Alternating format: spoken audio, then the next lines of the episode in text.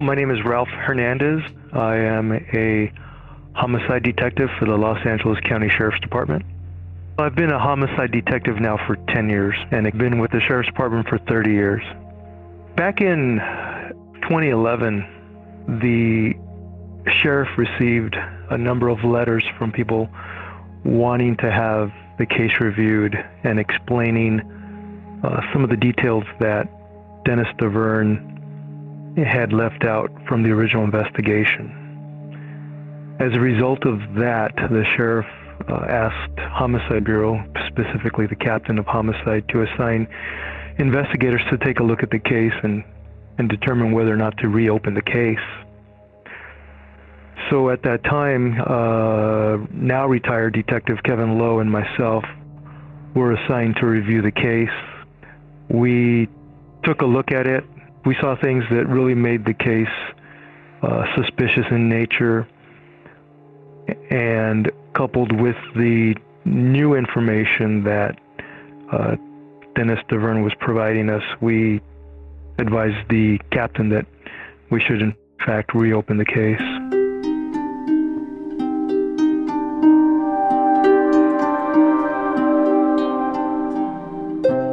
Hello, and welcome to Chapter 11 of Fatal Voyage The Mysterious Death of Natalie Wood.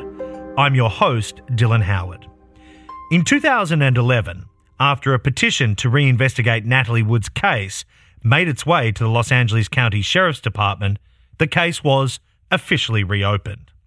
In this chapter, we explore the reasons behind that groundbreaking decision. But first, let's start with one of the most glaring why Robert R.J. Wagner was named a person of interest in Natalie's death just over a year and a half ago. Upon reviewing the case, you know, we observed the autopsy photos and the autopsy report, and Natalie Wood had numerous bruises on her head, arms, and legs, which appeared to be assaultive in nature. There was a broken bottle that was found on the boat that Robert Wagner uh, had told investigators originally that uh, he believed that it was rough seas and it had fallen over and, and broken. And later in a book, Mr. Wagner wrote that uh, he had in fact broken that bottle. So we have, you know, information that there was a conflict on the boat. There's the lie about the bottle. There's the bruising. She looked like the victim of an assault. We've previously mentioned the bruising found on Natalie's body, but it's important to remember that the initial coroner, Dr. Thomas Noguchi, believed the marks were superficial. The new coroner, though, took a second look at the autopsy report and disagreed. The significance of the bruises, part of it is the location of the bruises. She had a, um, I, I, I would characterize it as a small um, but a noticeable uh, superficial abrasion on the uh, left side of her head, close to her temple, like just outside of her left eye. She had another um, on above her left eyebrow, and what appeared to be slight redness underneath the eyebrow as well. You know, you, you don't get an abrasion on your head from just a typical fall that you might have. And she had a significant, pretty good sized bruise on her right forearm, which was quite red, quite noticeable. And she had numerous bruising uh, around her legs, her lower legs, and her knee area of, of both legs. Some of those could potentially have been uh, a fall. We did find a new witness who explained to us an incident which occurred the day before, um, and his description of events, his explanation to us, would tend to corroborate the location of one of those bruises uh, on her on her leg, on one of her legs. But in general, you look at the bruising and she looks like the victim of an assault. And uh, I think you, we can say that uh, even simply just by looking at the photos and having 30 years of law enforcement experience. Dennis Davern saw the bruises on Natalie's body up close when he was asked to identify the body. It was horrible. She had more bruises on her body than you can imagine. It was it was horrible. I said to myself, this poor woman was beat. She had bruises on her on her face. She had bruises on her wrist. Um, there was a number of bruises. I, I, I can't I can't remember exactly where they were all where they were all located because after I after I looked at her face, I just didn't want to look anymore. Here's legal expert Nancy Grace. I am a former prosecutor in inner city Atlanta. I prosecuted felonies there for 10 years. I first became interested in the Natalie Wood case when I spoke with her sister, Lana. And Lana speaks on Natalie's behalf in a way that is so heart wrenching and so incredibly believable. I started investigating myself, and the more I looked at it, frankly, the worse it got. This is what I've learned. Bruises on her body at the time she was fished out of the water were attributed to, I guess, her falling off the side of the boat. But the bruises on her body really don't fit that type of a bruising pattern. According to Corina, they were likely caused by another person. Water does not bruise you. And why was she bruised on just the lower back side of her legs? Now, we do know about that facial abrasion, uh, likely in an upward direction. How did that happen? Was she hit in a confrontation on the deck? Was there an upper blow that she took from someone in front of her? How did she get an upper blow on her face? That doesn't happen from drowning. In this day and age, all the people on the boat that evening would have been checked. They would have had photos taken of them to see if there were scrapes, bruises on their bodies, if Natalie Wood had had an altercation and fought back against them. Their fingernails would have been checked. Natalie Wood's fingernails should have been checked. That is elementary. It's hard to imagine how the lead detective could have missed such crucial evidence, especially in a case as high profile as Natalie Wood. Here's Marti Rulli. I interviewed Rasure. I believe he thinks he did his job. And I do believe that the three survivors of that boat, that cruise, Dennis, Walken, and Wagner, all lied to Rasure. None of them offered any added information, just, you know, we had dinner and then Natalie went missing. And without much more to go on, it was kind of tough for Rasure to build a case. But if he had just looked a little deeper, you know, those bruises, um, you know, try to find out how the dinghy was secured to the boat. He should have been more curious and not closed that case within a mere few days. Rasure was very good at his job. He just failed in this particular case. But it wasn't just negligence on the part of investigators. Some say the coroner in charge of Natalie's case was careless, and perhaps intentionally so, for politically motivated reasons.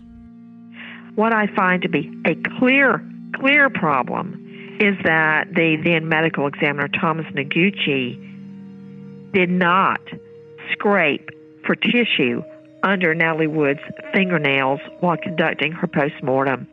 I mean, it's elementary that you scrape the nails, and I've been and I've seen it done.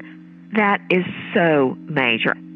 So it's it's overwhelmingly a problem with Noguchi's autopsy of Natalie Wood.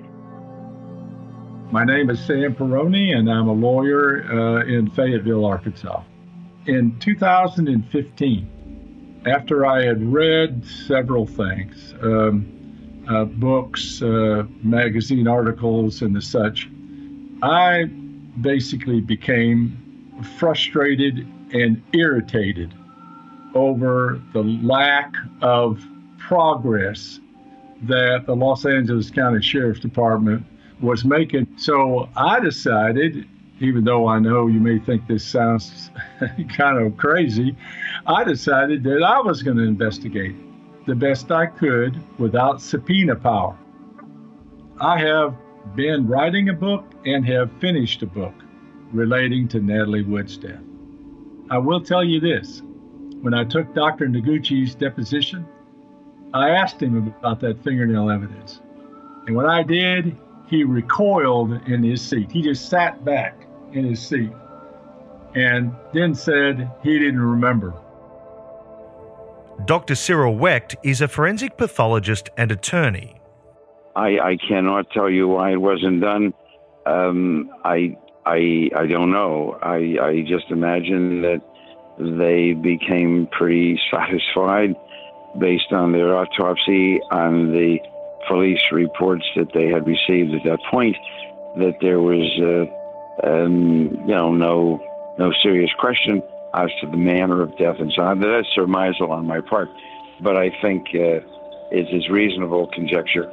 But but I do agree that um, in retrospect, given the uh, scenario that had been suggested, um, as well as uh, the scenario that maybe she was fighting with somebody, um, that it would have been appropriate to take the nails and, and clip them and study them. Yes, I would agree.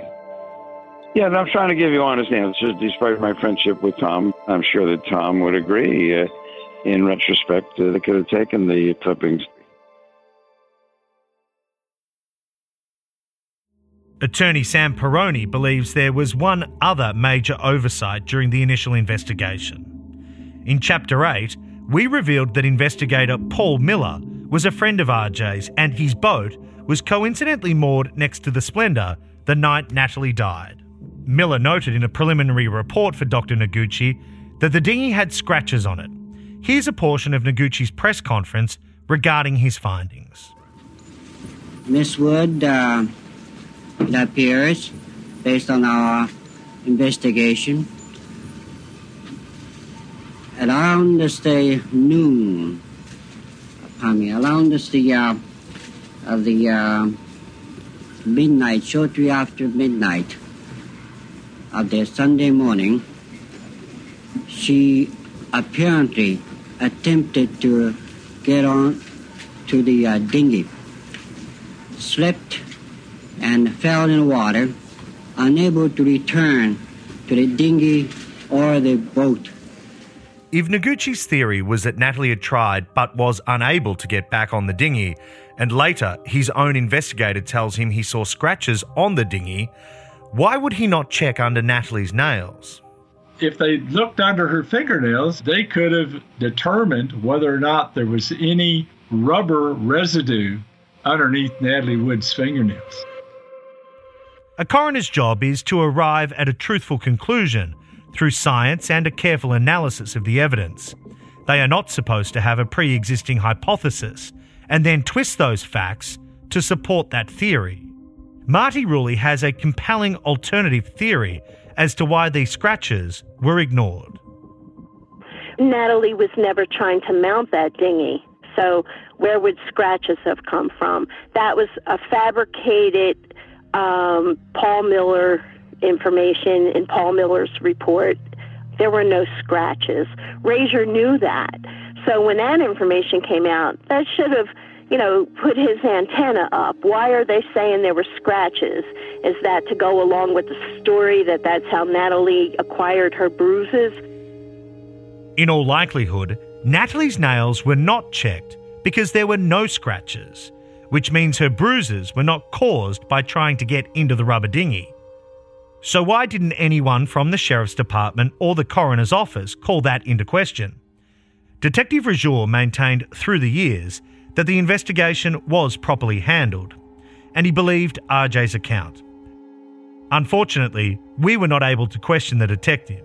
He passed away in 2014.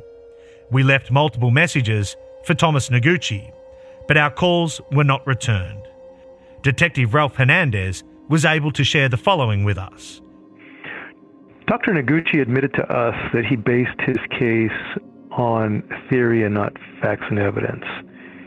He also explained to us that he was under a lot of pressure to make a determination, and so he proceeded uh, as he did. But he also said that perhaps manner should have been left as undetermined in this case. He agrees with the new findings. There are a lot of aspects to the more recent review of the autopsy that, for some reason, didn't seem to register before. The amount of urine in her system, typically when someone drowns, they void. In other words, they use the bathroom. That didn't happen here. Her bladder was full. That's a big indicator that she was knocked out before she went in the water. That's how it appears to many medical personnel. Or else she would have urinated upon drowning. I don't know how I can say it more clearly.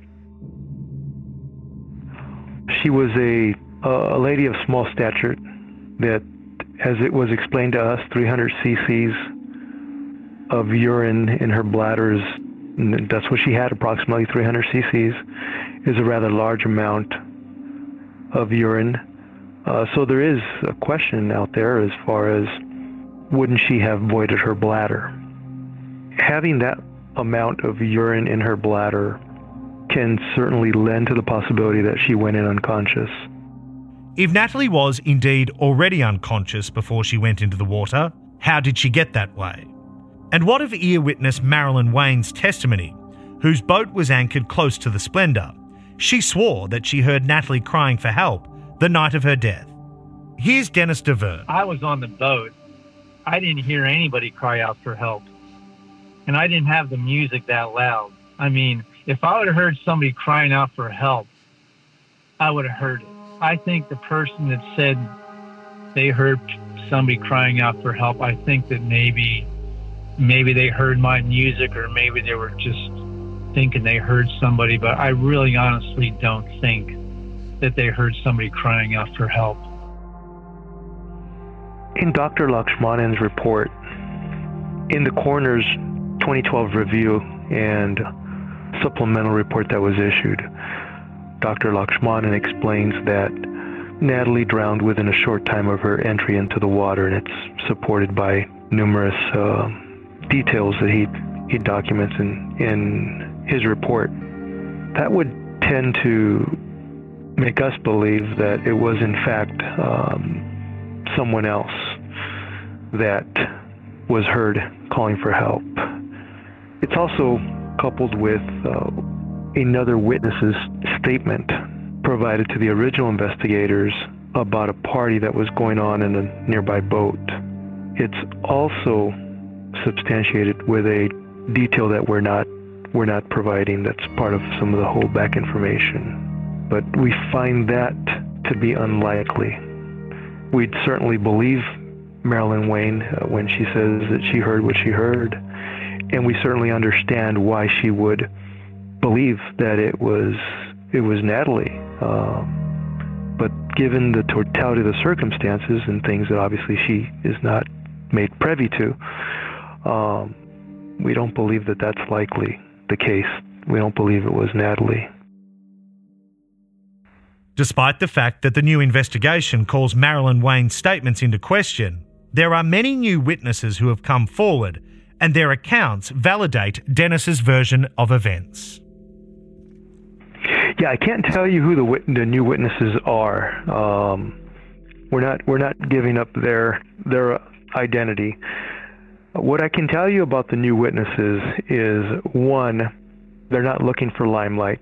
They're not looking to have um, anyone pay them for interviews. In fact, two of them we actually had to seek out and find. People have asked us why we believe that they're credible. And actually, their reasons for not coming forward is what lends to their credibility. I can tell you that their account certainly corroborates Dennis Davern. Wagner was at that swim step when she disappeared. Dennis knows it, and two witnesses that came forward corroborate that story. They saw arguing, heard arguing, they saw them at the swim step, and then she was gone. Okay, the two witnesses that came forward that didn't say anything in 1981 because they thought the case was wrapped up, they thought, okay, maybe it was an accident. They thought that it was investigated. Well, when the case was reopened and they came forward, they corroborate the same story that Dennis gave that Wagner was at the swim step with Natalie when she went into the water, when she disappeared. And these two witnesses apparently heard the arguing, loud, vicious arguing, and they also saw RJ and Natalie at the swim step, and then Natalie was gone. And what about RJ and Christopher Walken? Since the case was reopened, they both sought legal counsel and have refused to talk to the press. Wagner remains firmly tight lipped, but Walken has spoken privately with the LA County Sheriff's Department.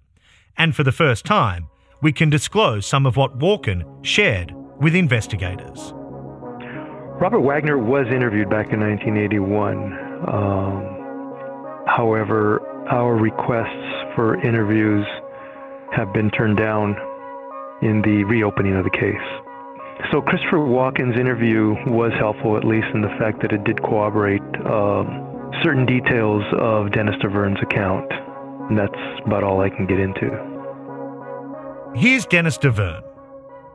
I, I don't know. I, I I just don't think he he wanted to get himself that involved. You know what I mean? I I kind of got him. You know, not that he was on the hook, but I mean, I feel like that. Um, not that you know, I'm not saying he was on the hook, but if there was any way that he was on the hook, I got him off the hook because I said he immediately went to a stateroom, and he did. And you know, he's probably thinking, hey, you know what? I'm not really a person of interest on this because, you know, I went to bed. And why should I come forward and, and, and make myself the center of attraction? I believe that Walken went along with everything that RJ wanted the detectives to know that this was a pleasant weekend and nothing happened because of, again, the word celebrity. Walken had just received a, an Oscar for The Deer Hunter. He was the new up and rising star of Hollywood. Everyone wanted to book him and sign him for movies. And when you have a scandal of this magnitude, you know, at your heels, you, you're going to want to run from it, especially when everything is ready to break open for you. And I believe it was just self survival. Um, you, you know, thinking more of yourself than of a dead victim. And uh, of course, for Wagner, it was that way. For Walken, it was that way. And, you know, if you think about it, Dennis was the one with really nothing to lose. And Wagner knew that. In 2013, Natalie's cause of death was officially changed from accidental drowning to drowning and other undetermined factors. That was significant.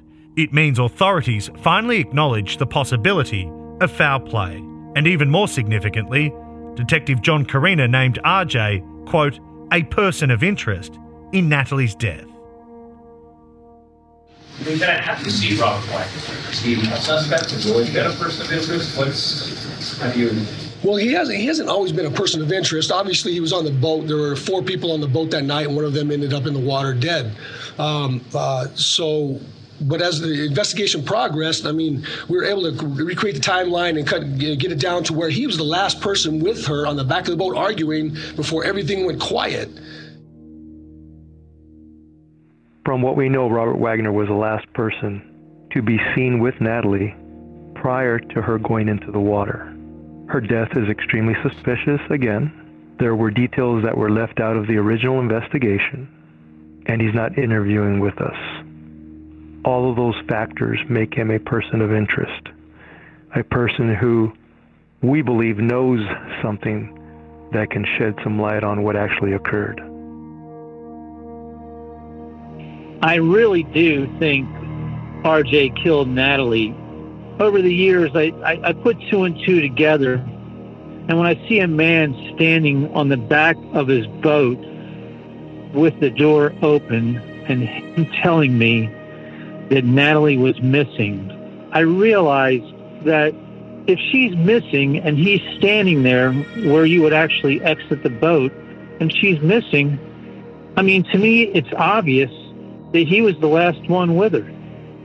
I think that maybe she was already unconscious and just kind of pushed her off this, the back of the boat. I believe she became unconscious because the fighting they were having, that maybe he had hit her and knocked her unconscious. Here's Lana Wood. Now, knowing the things that the new coroner has said, knowing the things that the detectives have told me, it's killing me. It's killing me. I'm I'm just hurt. I'm really, really hurt. That RJ was with her and probably either pushed her over, threw her over, but he was there when she was in the water. He was there. And then all the bruising, which the detectives have told me over and over and over again, is not from bumping into a rubber dinghy. They are typical of physical abuse, the placement of the bruising, and how the, the bruising appears, and the one on her throat. And um, they've also said, though, that they honestly feel because of the bladder contents, which I I hate that I know any of this, um, that she didn't drown because that was my fear, because that was her great fear. And I thought, no, it, it just can't be. So they said she was unconscious when she hit the water. If she hadn't already died, she was unconscious, which was my concern. I didn't want it to be her nightmare, her fear, her lifelong fear. Oh my God. But um, you know, there again, with everything that's come out, I have to accept it. I have to deal with the pain, but it's tough. It's really tough. On the next fatal voyage. Due to statute of limitations, the only charge here would be murder. We would have to prove murder in order to uh, not just make an arrest, but actually charge him in court.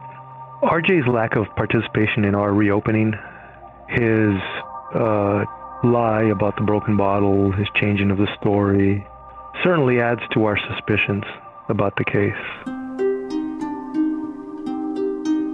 Fatal Voyage is executive produced and hosted by me, Dylan Howard, and American Media Incorporated. Executive producers also include Kelly Garner and Carolina Saavedra from Treefort. Engineering, mixing, scoring, and original music by Tom Monahan. Additional editing by Josh Workman. Make sure to subscribe to Fatal Voyage on Apple Podcasts or wherever you get your podcasts.